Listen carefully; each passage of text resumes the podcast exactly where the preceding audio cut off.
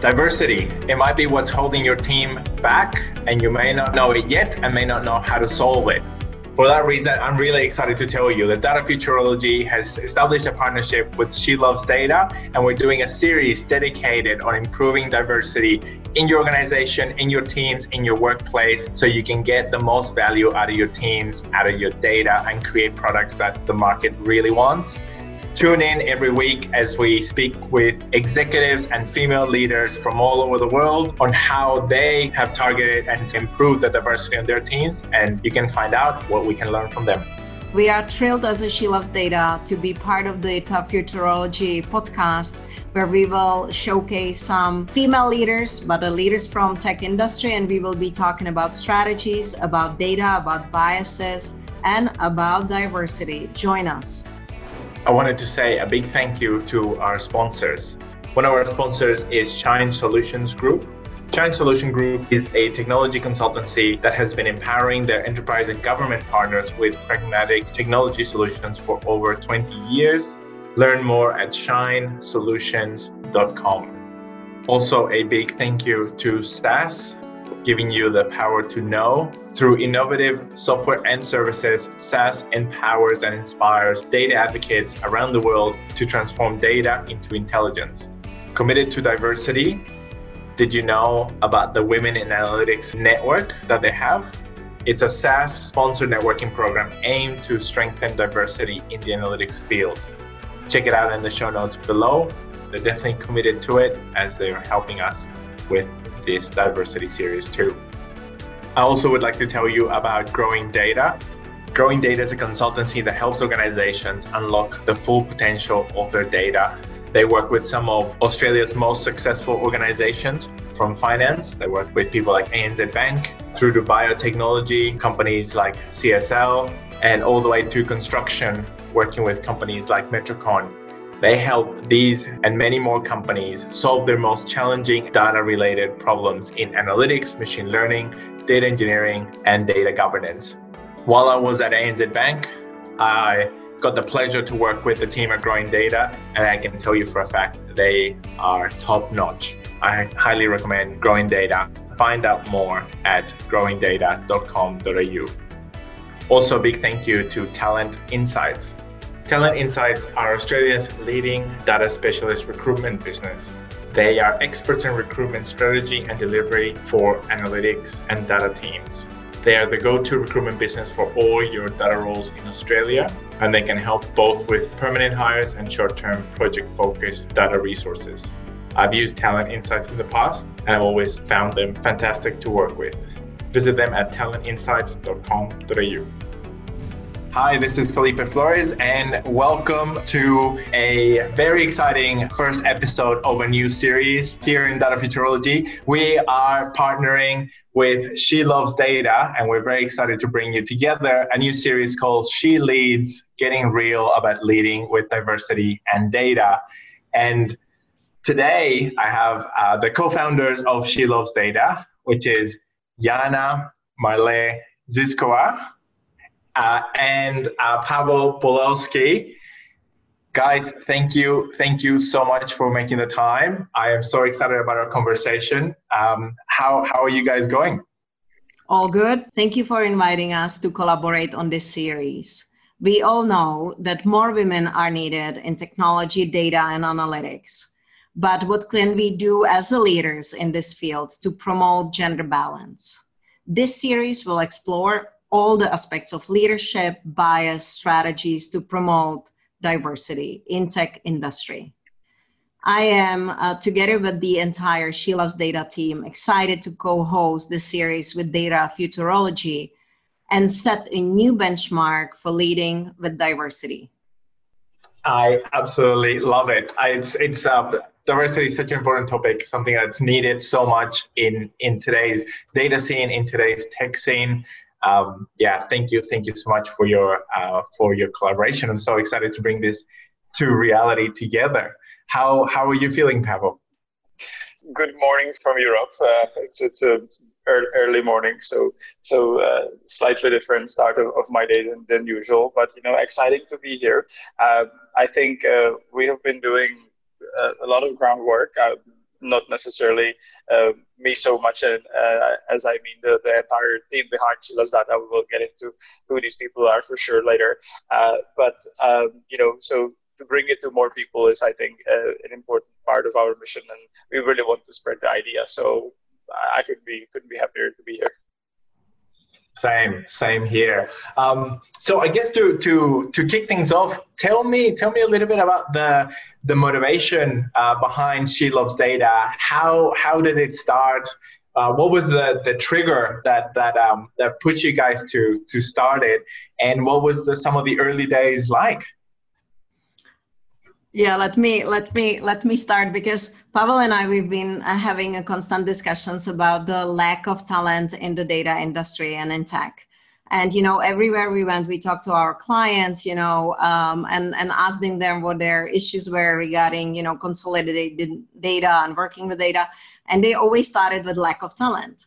So we looked at, what are the opportunities to help those organizations to get the, so needed data people, data skilled people. And we said that, look, there is only like 25% of women in this field. So how about to go out there and inspire women to look at data as a possible future career? Mm-hmm. So what we did to, I would say, walk the talk. We organized one-day workshop after a hackathon that we organized in a spare time, where we had like 90% of men, registered. And we said, like, let's create environment that's gonna be completely judgment-free for women to come in and learn. And if you say data, it's hard to start. Where do you start? Where do you go? What do you learn? So we said, okay, let's put together some content that we feel is important as a data literacy kind of base. And let's try to see if someone is interested. And we were very surprised when we put it out there on social media. Pavel is our, digital marketing guru. And when we came back, like after a long weekend, we saw we had close to 500 women registered. So we were like, oh, wow. Wow, that's on the first one. Yeah, so we squeezed as many as women we could into the room, and we get such a good feedback from them as attendees, but as well from our partners. We actually partnered with Yellowfin, our BI tool partner, based in Australia. Yes. And they told us, hey guys, you need to come here, come to Australia. So we felt maybe there is not such a need in, a mature place like Australia, but turned out that the need is everywhere. So that were our humble beginning, where we were traveling around and setting up, workshops, and always being in a beginning surprised how many people showed up. Definitely, that it shows that the need is definitely there, but the interest is there as well. How did you guys choose what to include in the first workshops, and then how did that evolve as time went on with the demand and the interest? It's amazing to be onto such a winner from the beginning. How do things evolve with more participants going through? So I think I can take this one. This was really interesting, and we've iterated on the content a lot. And one of the things we would have seen is like that if you look around, we've done obviously a little bit of research, and just to add on to what Jana was saying about the start, it was really obvious that these type of organization, as having a background in Europe, it's fairly mature movement in most European countries. You have these kind of industry volunteering organizations that drive this, whether it's coding, whether it's data, whether it's other aspects of industries which are typically very, very men-dominated. But we really haven't seen anything like this in Southeast Asia, specifically where we are based in Singapore at the time, right? So this was kind of a little bit of an eye-opener.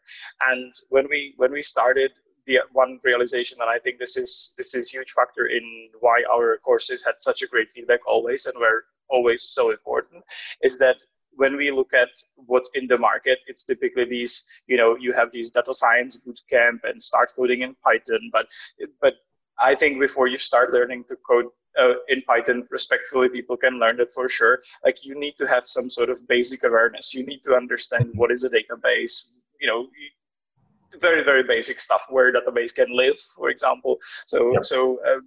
That's really the groundwork. And we have designed the course for, basically, we said that the benchmark is that people should be able to use open Excel, understand how those fields work a little bit, and work with their computer, but no other tech prerequisite. And this was really, this is really what was the kind of the launching point for people to bridge that career track they've had for 15, 20 years to go into something that's completely uncharted territory for them. And I think this is needed in other similar initiatives as well. What I love about that is that you are changing people's complete life trajectory by lowering the barriers to entry into something that they can find their passion and that they can find their interest in, and something that, as you were saying, that when somebody wants to jump into data science, it's intimidating. And there's so many resources out there. I've met so many people that they're like, I'd love to know more, but I don't even know where to start. And as an industry, we are missing out on that talent. We're missing out on those people. And you are able to help them come in such a seamless and natural way by bringing down the barriers to entry and the understanding. Start them where they are, and then bring them to the level that is going to help them out in the future. I love that. I'm sure, like, you guys would get so much energy from seeing how the lives of these women has been transformed. How do you guys feel about it now after a few years of doing this? Well, the other day we had a video session with some of the members and volunteers from the She Loves Data community. And I have to say, the stories we've heard, you know, you get a goosebump sometimes, because it really has a profound impact on people's lives. We saw people who were in HR consulting, you know, who after our 1 day of workshop, Intro to Data, quit their jobs and actually applied for MBA in business analytics. And now this lady is working as a data engineer, which is amazing. Amazing. You know, there was this one lady who came here, and she told us the story that she came to one of our workshops and, you know, listened to data. And she was actually coming from, a large MNC organization. She was in her late 50s, and then she was retrenched. And then she said, what do I do now? I need to kind of spend my career. So she came there. She was almost worried that she's going to be there sitting with just the girls, so there is as well, like, diversity ageism. Age is a big thing. And she said, you know, I came to all of your, you know, workshops that were available. And then I continued study because you pointed us out to other, you know, places where we can gain knowledge and upskill ourselves. And now she is a lecturer and educator, and she has a completely new career. And her story got me almost, you know, it touched me. And we hear stories like that. We are not so good yet at collecting those stories. So we're starting now, because we want to inspire other, you know, women out there and people out there, not only women. You know, it's never late to change career. It's never late to learn about tech and data, because it can help you, you know, for your future career, your jobs, you know, and it maybe make your, you know, life more meaningful. 100%, helping people see a path and then helping them believe in themselves. Just the effect that has on their lives is amazing. And tell me, you mentioned helping people in data and in tech. What made you choose data specifically to start off with? Why did you go with She Loves Data as the name and the brand and the focus? Pavel, you want to go? Sure. Well, we obviously, Jana and I have been working in data for a while, more on the kind of a business consulting side. We started Jana has a much longer story than I do in this industry, but we have started working working together at a social media analytics company where we have met, and obviously this is all about data. Then we've started our own business, which was consultancy around reporting, data engineering, analytics, all of that, typically oriented to marketing. And now we run a software company focused and centered around customer data. So that's obviously this is kind of our daily bread and butter. And we felt that this focus is needed because when you do something that's too broad, you probably won't make as much of an impact. And I think there was the natural link between our kind of 95% of our day and what we want to focus on. I think reflecting on it, what's really interesting to me is that typically you don't really see people building a business from two people onwards and upwards, and starting a software team in parallel with that and building a business like that, and focusing a lot on, I would not really call this a philanthropy, but more of a kind of a community volunteering work. It's usually, if you look at my obviously a huge role model in this place would be Bill Gates, and if you look at what he did, he spends 50 years of his life making a lot of money, and then he spends the other 50 giving it away. But I think this path of splitting your time and energy early on is significantly more challenging. So this has been really, really interesting, and I have to say it's sometimes challenging to strike the right balance, because obviously these two things keep pulling you to each other, and obviously sometimes you have to focus on business a little bit more. So I think we make a good balance with that, with Jana,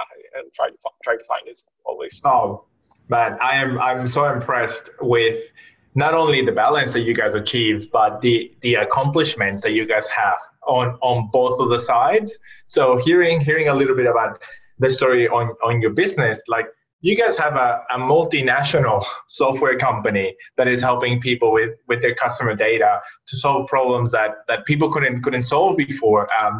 That alone is amazing. And then on top of that, you've got She Loves Data. So impressive. I'm so impressed. And I know that Jana, that you're recently included, and I need to say, like, a massive congratulations, but also very well deserved that you were included recently in the inaugural Singapore Top 100 Women in Tech list. How does that feel? How does that make you think about your career so far? What does it make you feel most proud of? And what do you see as what do you think about the future looking forward? Congratulations. Thank you so much. It's been a huge honor, and I have to say I'm thrilled and very proud to be on that list. Being here in Singapore and not having a big name, big brand behind you, and still be featured with those amazing, inspiring, 99 other women that have done so many exciting things in tech and data. It's a huge reward, but not only for me personally. I think it's a reward to my co-founders, Pavel, the entire Mayra team, because we work on something that is relevant, that makes sense out there. But as well, I think She Loves Data plays a huge part in this, being placed on that list, because I think upskilling, in the world where technology is moving so fast and the skill set gap is widening basically.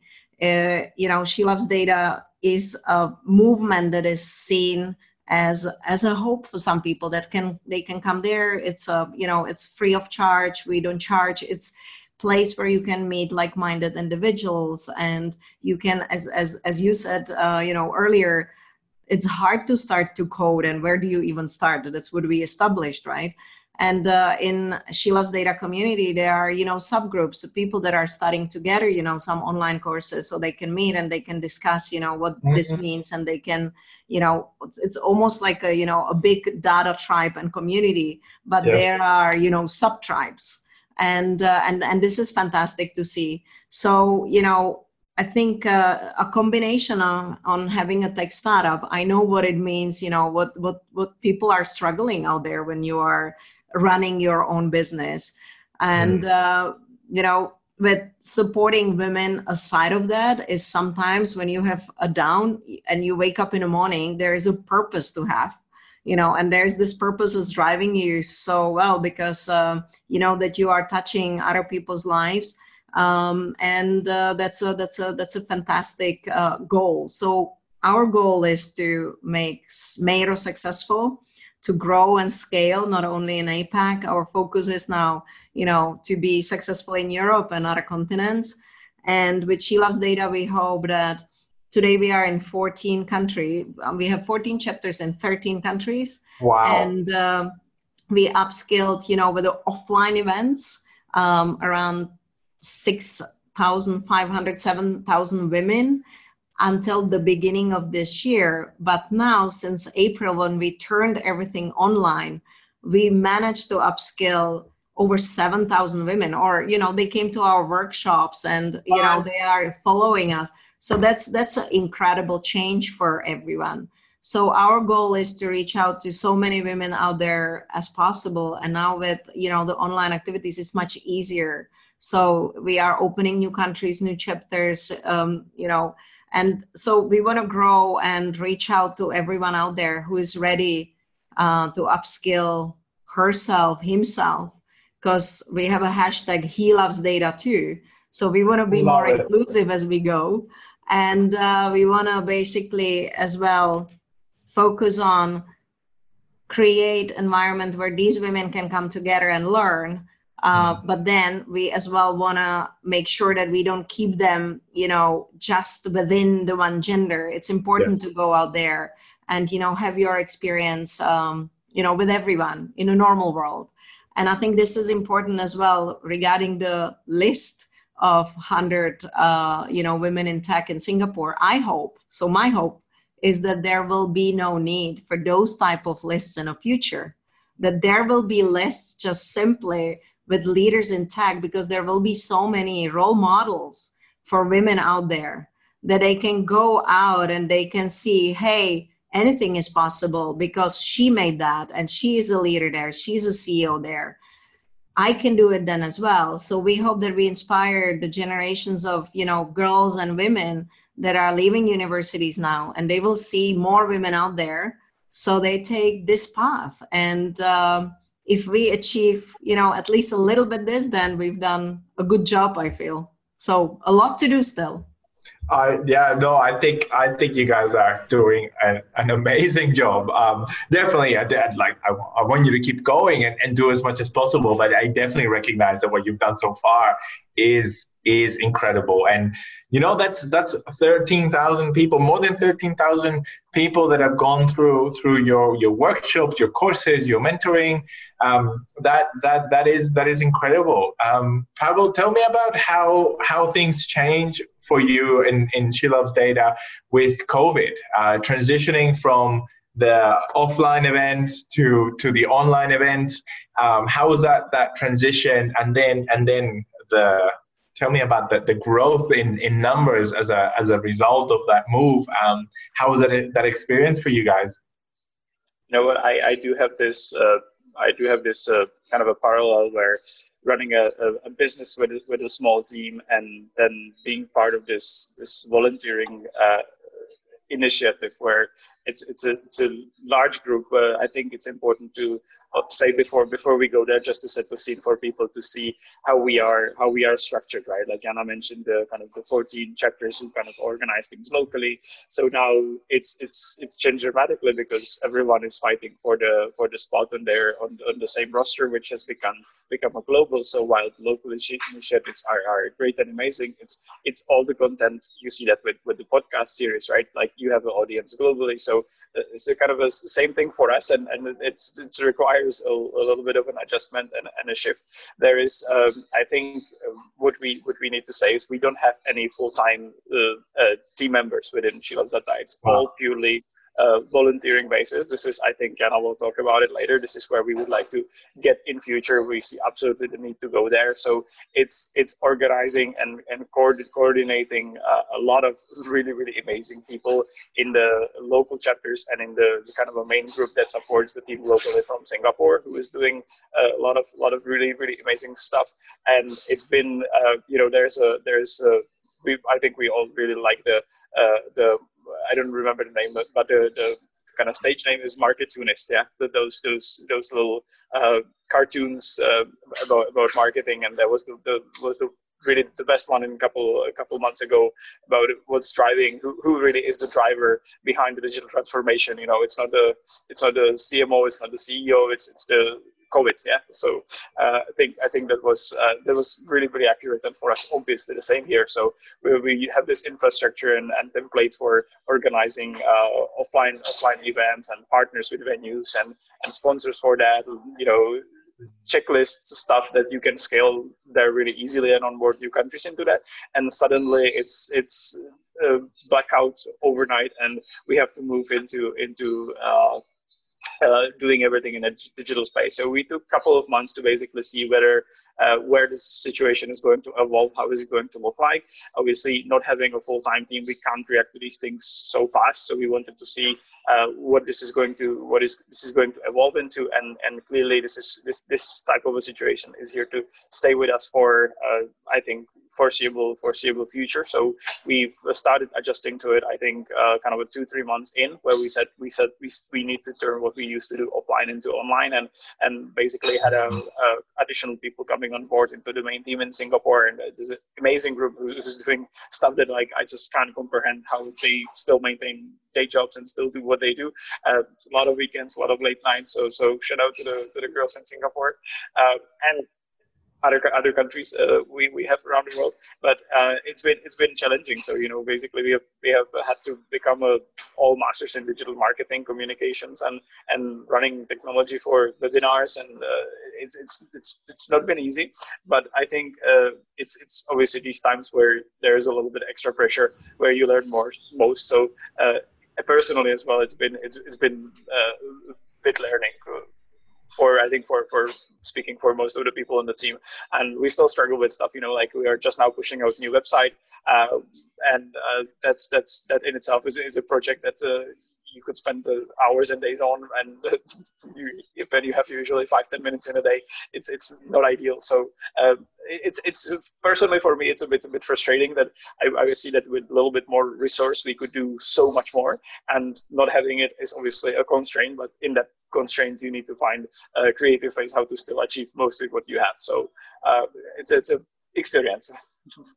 For sure, but the fact that you guys have been able to do such amazing work with voluntary organization, it goes to show that you have tapped into a need that people really want, and you have captured people's hearts and minds for them to want to see She Loves Data to continue to grow and to snowball, so you can bring the value and the benefit that they got. They want to be able to bring it to other people through their involvement in the organization.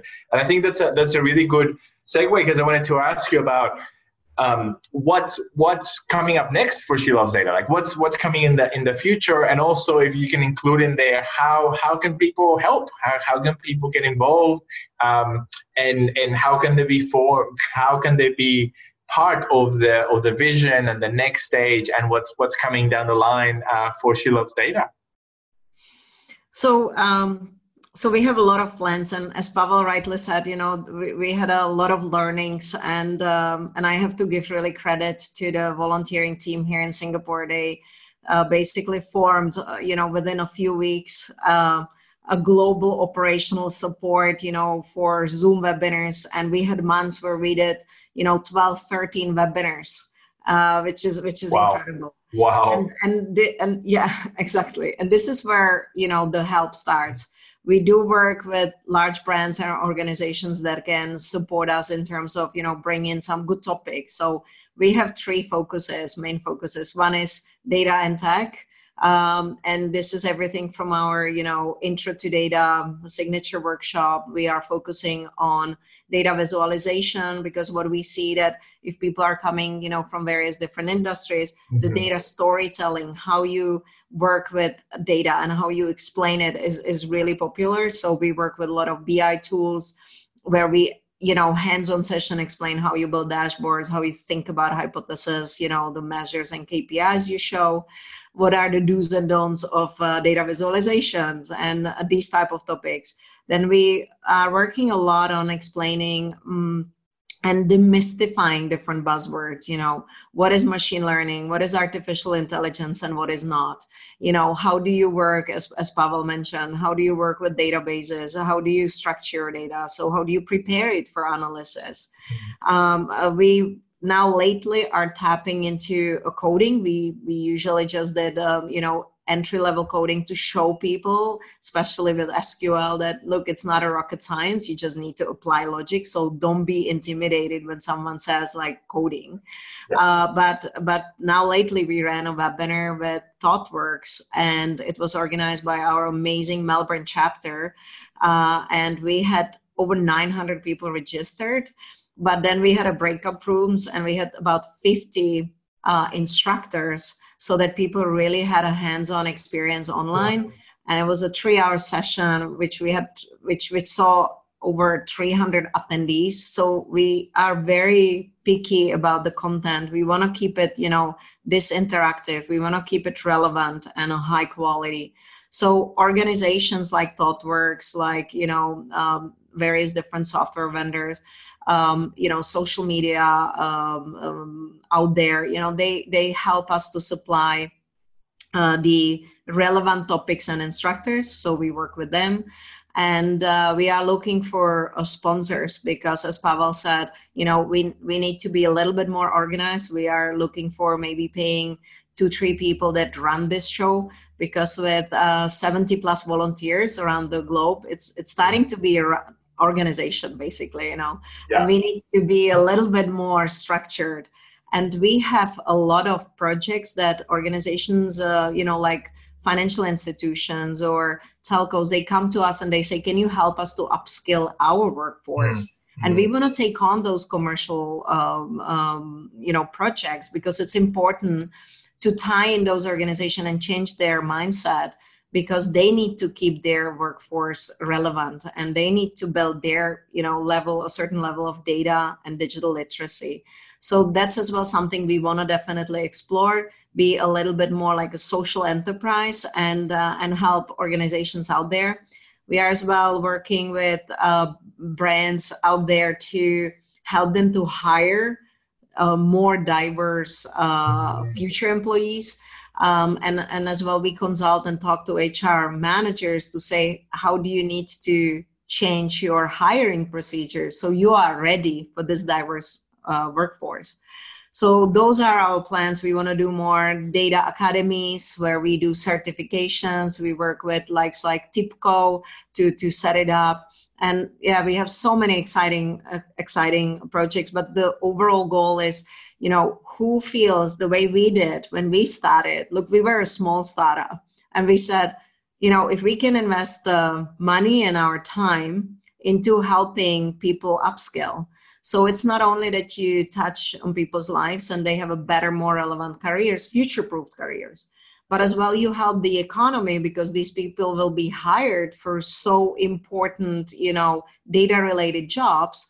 And then those organizations will do better data-driven, way to run their business, and it's going to have an impact on local economies. And it's bigger than us.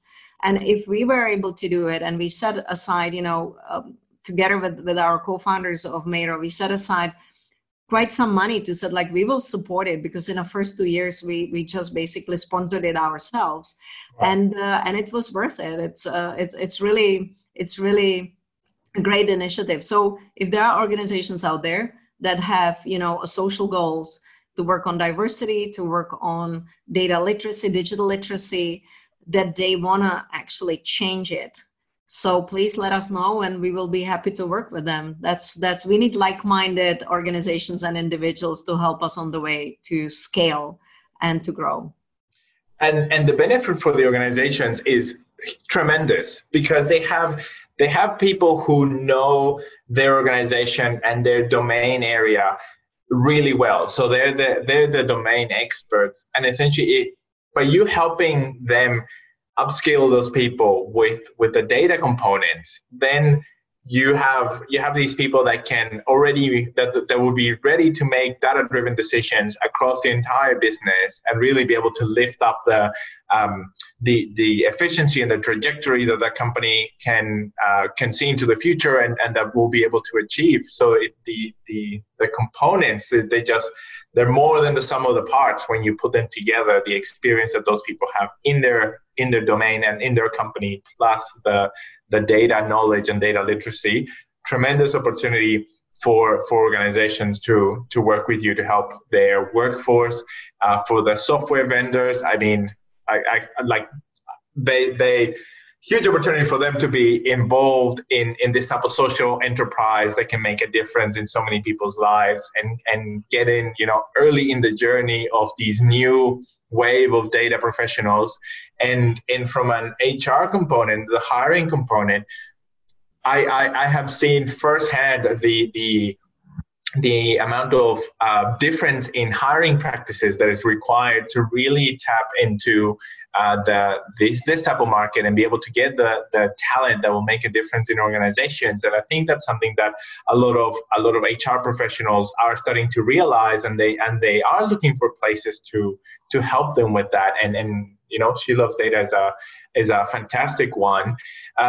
Across any of those three future initiatives, is there any early progress or any examples that you guys could share about what is happening or what could happen across any of those three?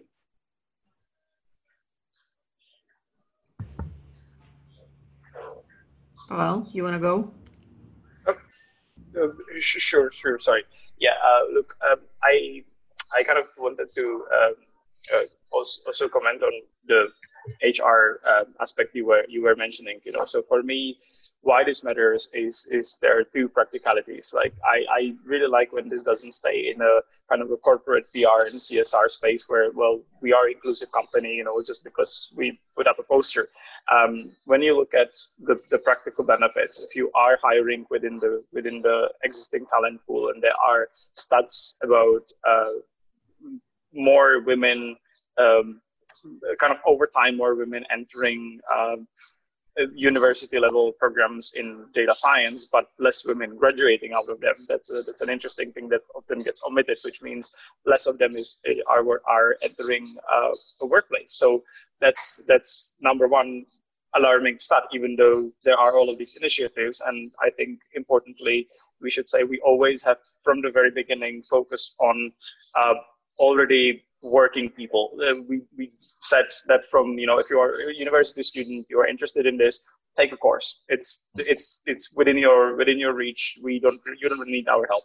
Who needs our help is people who have been stuck in a career path for 10 years, don't think there is necessarily a very straightforward way out of it. The organizations where they work don't necessarily enable them to make the change because they are comfortable keeping them where they are, because they are a little cog in the system that works for them. So that's understandable from that perspective. But when you look at it from hiring, it's been some of the most sought after roles in the market are currently actually not so much data science anymore. It's more data engineering, funny enough. But and which is 80% of these newcomer data scientists don't really know what data engineering is, but they will learn the hard way. That's 80% of their work.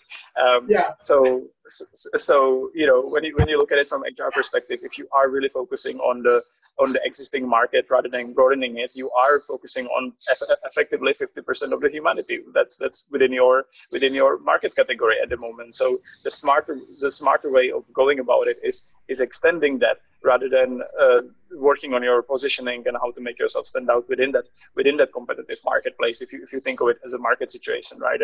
So that's the that's a really critical from that hiring perspective. And then if you think if you kind of go more on the data science side of things, if you look at it from a qualitative perspective, there's been dozens articles I've seen, and I do read quite a bit, coming in typically from US in last couple of years about bias in algorithms, right? And that's something that hinders the quality of your product. Essentially, if you are a company that relies on data science, this is directly connected to your P&L, because these algorithms make you money. And if they are designed by a homogeneous group of people, they inherently will include a bias, and if you have a smart composition of the team, you will avoid these biases, and therefore you will have a higher quality product. So I mean, from an economical standpoint, if you translate this into business, it just makes absolute sense to try to have as diverse teams, just for sake of more colorful, more in-depth conversations around these products when you are designing them, right? So that's something that I think we will have to work with. Especially with the more growing and maturing markets as the global economy kind of is catching up, and not to use the Europe or US example all the time. I think we really focus on Southeast Asia, and there are other fundamental gaps that we still need to help bridge on the lower level. But I think this is something that needs to be taken in consideration. So look, I think in terms of initiatives that are ahead of us, I think we have a really big opportunity to do something incredible in working and building our partnership with organizations in recruitment specifically, just because we have this pool of people that are extremely engaged. This is not a mailing list of people who've downloaded the white paper. These are people who spend at least an hour of their time with us at some point in time, half of them in a person, and it was typically a full day. So we know them very well. We are able to kind of work in this area, and it's really just a matter of finding the right partners. I think that's the advantage and disadvantage here, is that what we do is largely driven by the right partners. So I think this is really just to kind of emphasize the Jana's call for any type of a tech company consultancy out there who's looking to make some changes to how they have been doing things and help themselves effectively this way. I think we would really like them to reach out, you know.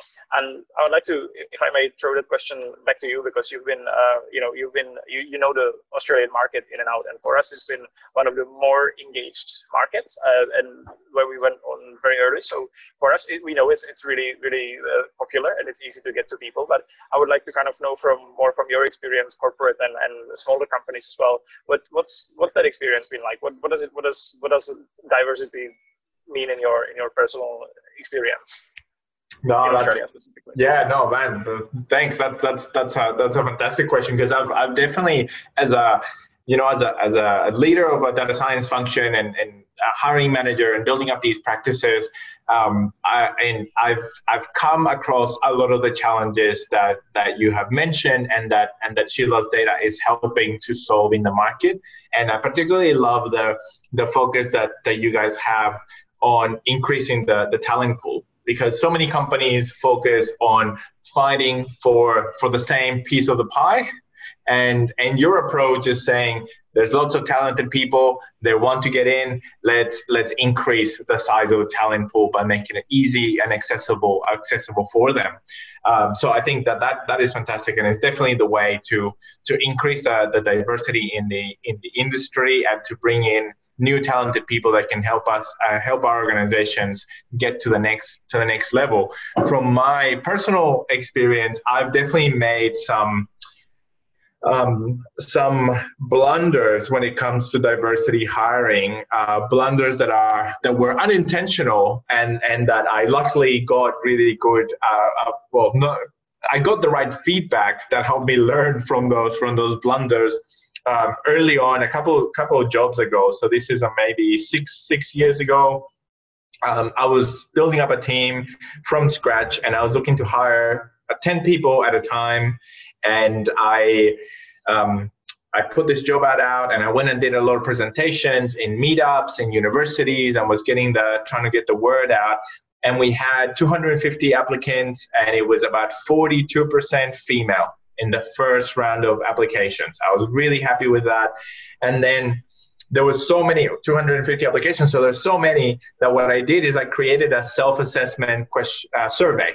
So I sent everyone an online survey for them to tell me about themselves. And then that way I would have the data that I could filter in mind and prioritize people. And so a good idea in principle, my execution, not the best, where some of the wording that I use in the survey, I got feedback later on, unfortunately, not during the survey, but months later, I got the feedback that some of the wording that I used wasn't very inviting towards females. And what I mean is that I had a question, for example, it said, how good are you at Python programming? And the levels, I gave it a 1 to 5, but level 1 was, I know very little. And then level 5 said, I'm a gun. And that is just one example where, yeah, I know, right? Jana is laughing at me because it's such a terrible blunder. Like I made it with like the best intentions. And what happened is that from the original 250 applicants with 42% female, we went down to 120 people filled out the survey. So 50%, almost 50% drop. But the percentage of females went from 42% to 11%. I'm not surprised. Right? Terrible, terrible, terrible. And as I moved on with that hiring round, the proportion, the gender breakdown followed the same distribution as that 120. So out of 120 people, I ended up hiring 10 people. It was 11% females in the 120 people. I ended up hiring 1 female and 9 men for that team in that round. A couple months later, as I met people who I knew who had applied, and most females that I knew didn't fill out the self-assessment survey. So I went back to them and I asked them why that was the case. And I ended up speaking to about 6, 7, maybe 8 of them. And in a conversation, they said to me, they said, you know, the language, it wasn't helpful. The words that you were using, it wasn't something that they said, it wasn't something that I felt comfortable evaluating myself like that. So that was a really important lesson, and one of the women that ended up applying for the second round of hires that I did during that team, which it was also 10 people that I was looking to hire in the second round. One of the women that applied and came through that second round ended up finding some online tools, some online startups that help you, that analyze your text and tell you how gender biased you are towards different ways. And I used it in the second time. And as a result, was able to get a much more balanced team through the hiring process. I think, so I felt that in my career, I definitely had to be deliberate about it, about fostering diversity because of the benefits. But as you said, that the benefits for the team are amazing. But what I didn't expect, in my case, by having so many blind spots, just my own personal experience gave me blind spots that made me create errors and blunders in the diversity journey, even when I was trying to do the right thing. So I think it's important to talk about those errors. And one of the reasons why I mentioned this story is because your blind spots can keep some of the best talent away from working in your teams and in your organizations. And the more that we talk about it, we can uncover these blind spots for other people and hopefully get more diverse working environments across the industry and to be able to see the value that these technologies can bring. But definitely a tough area. But to add on your story to make you feel maybe a little bit better about that is as well that what we hear a lot from, you know, the members of the community is that women, when they go to interviews and they go there with a man who has exactly the same knowledge, and when they are asked, how would you kind of feel that, you know, you fit on scale 1 to 10? So the woman says like, I'm like 5, 6. And the guy says like, I'm 9, yeah, almost 10. And they have exactly the same, skill set. And I think this is as well like something that the hiring process needs to take into consideration, that women, they don't even actually apply for the jobs if they don't feel that they can score almost 100% of all those bullet points, like, you know, this is what we need. Whereas guys, they go like, I know, hey, I can score on 60% here, maybe 50, but like I can learn the rest, you know, so I go there. So we women, we are having this kind of perfectionist approach to seeking a jobs. And until we know something almost 100%, we would not even actually go to that interview. And I think this needs to change. And that's the next thing what we are talking about is how do we basically connect, you know, the hiring managers and the processes and the community that is out there, and how can we bridge this gap and help both sides to understand that there are changes needed, you know, for a future diverse hiring and the diverse workforce. Yeah, so true. Sorry, Pavel, you go. Great story. Thanks for sharing that. It's fantastic to hear like a person running those like that. And I would just comment on that. I think it's partly connected with how we also are changing as an organization a little bit, because I get this question a lot, you know, like, why do we need more women in data analytics? And the answer typically that this alludes is that they must be better than data analysts than men. And it's not that they are better, they are just different. And, you know, the second question usually is that, and obviously we still need more people in as a talent to broaden the talent pool. So that's what we are working on. But the second question I always get is that, you know, what's the difference between men analysts and women analysts, female? The answer from my perspective is very simple. It's one word. It's a confidence. It's you throw a problem to two people in your team, same problem, and you can run your language gender neutrality assessment on it, and you can make it perfectly politically correct in organizations, and that's fine. But you throw the same problem to two people, inevitably, and this is obviously a gross generalization, like an average guy will tell you, sure, we'll look into it, we'll do it, like we'll find a way. And the usual female analyst answer, I would say the average would be, maybe we can look into it, and I will try. But that's kind of, you know, that's a big difference in a response from two people, right? Who are potentially competing for the same job. So that's different. And I think what has to happen here, we need to, and that's really the important message. We need to create a space where we are meeting in the middle, where yes, you were totally right by saying you went back and you've revised this, you reviewed how you wrote it and all of that. But I think also it can't be one-sided. We can't just keep leveling the playing field to the ground from the top, but we also have to rise it from the bottom to top. So meaning we really are trying to kind of boost confidence in women, that to show them that their skills are enough often to apply for these jobs and to do these projects, and that's a super important. Some of the kind of new additions, and I think they had the relatively warm reception in our audience. Some of the latest things we have added in last year or so were soft skills, and I am not a soft skill person. I do have my own gaps in that, and I think this is really more than anything appreciated, because this is really a part of it. And maybe it's whether it's communication, whether it's coaching, whether it's how to mentor people. I think all of these things are incredibly important. It's data analytics is not just about learning to code. It's not about learning to chart a dashboard and build visualization. I think it's a lot more than that, and this is something which we realized you know, recently in last year or so, and we've been trying to kind of build it into the curriculum and into the content mix. So yeah. Man, that's amazing. Yeah, I agree, and it's so interesting because. Completely in line with what you're saying, and it's so interesting that one of the things that I've changed now in my recruitment process is to have a technical test up front that asks all the applicants to rate themselves. It asks them, how good do you think you are at SQL, for example, and then it gives them a few questions on SQL. So then you can see people that think that they're really good, but they're actually not so good, and people who think they're not very good, but they actually are.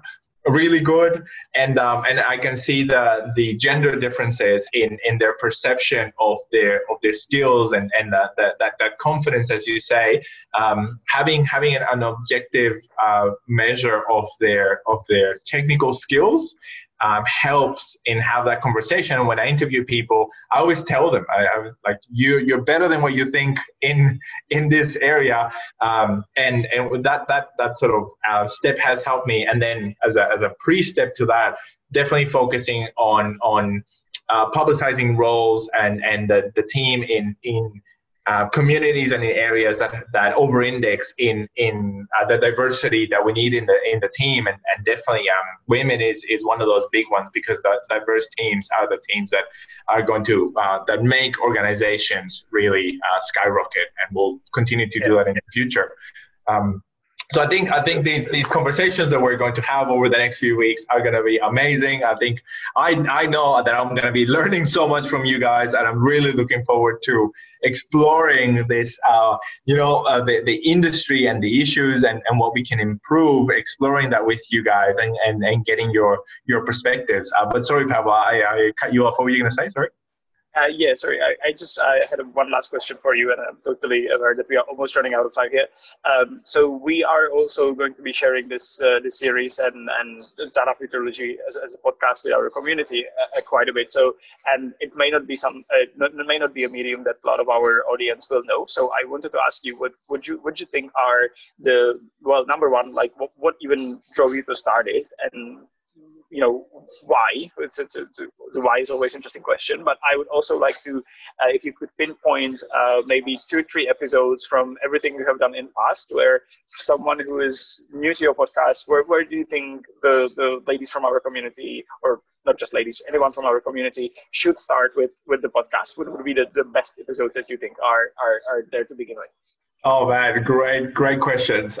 So the initial why behind Data Futurology came from the aim is to help data scientists and data analysts to move into leadership roles, or to think more as leaders that can create change in organizations or in their communities. That was the initial and still is the main intent.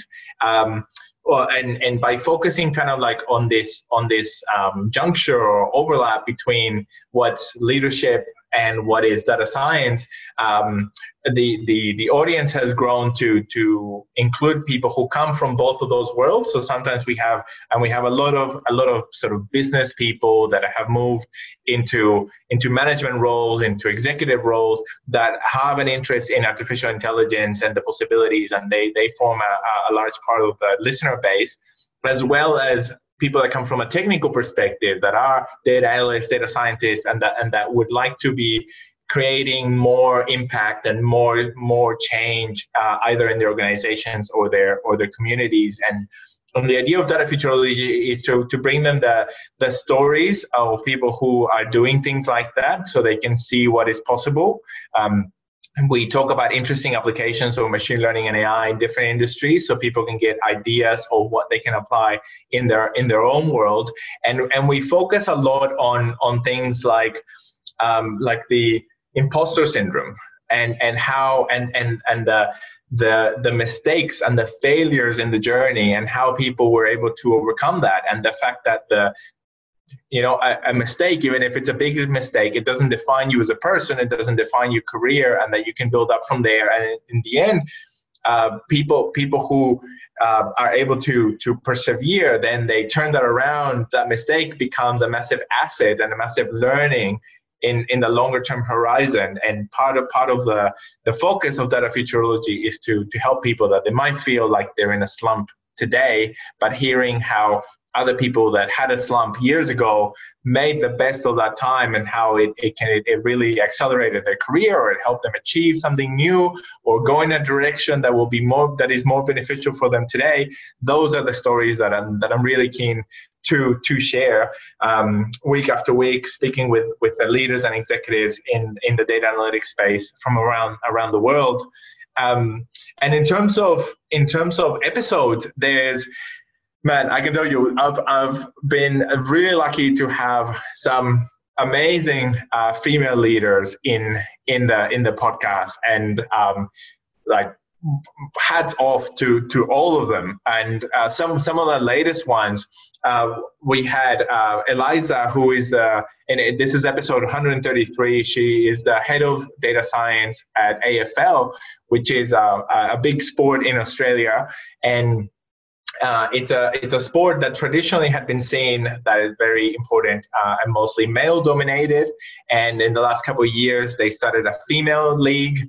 And now that organization has a female head of data science. And Eliza came on the show to tell us about her journey and how she got there.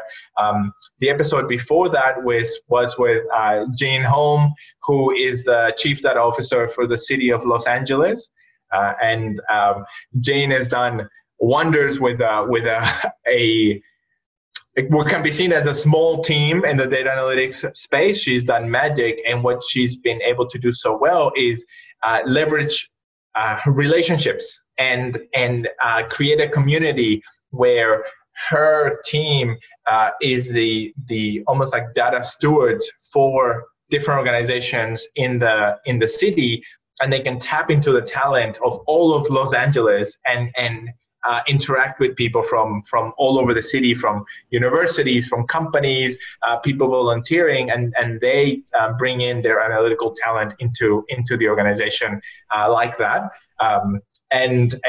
One other one that I've there's so many that I've enjoyed, but one that I was really impressed with was episode 120, which was with Catherine Havasi, and she came out of MIT, and she was a researcher in MIT doing natural language processing, and Catherine is on to her second or third company that she's co-founded and led, and for the first one or two she sits on the board, and she's now the CEO of this new venture she started this year.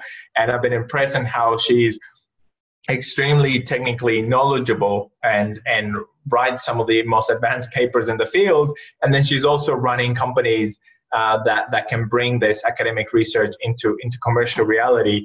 And it's all the world of possibilities and what people can do is amazing.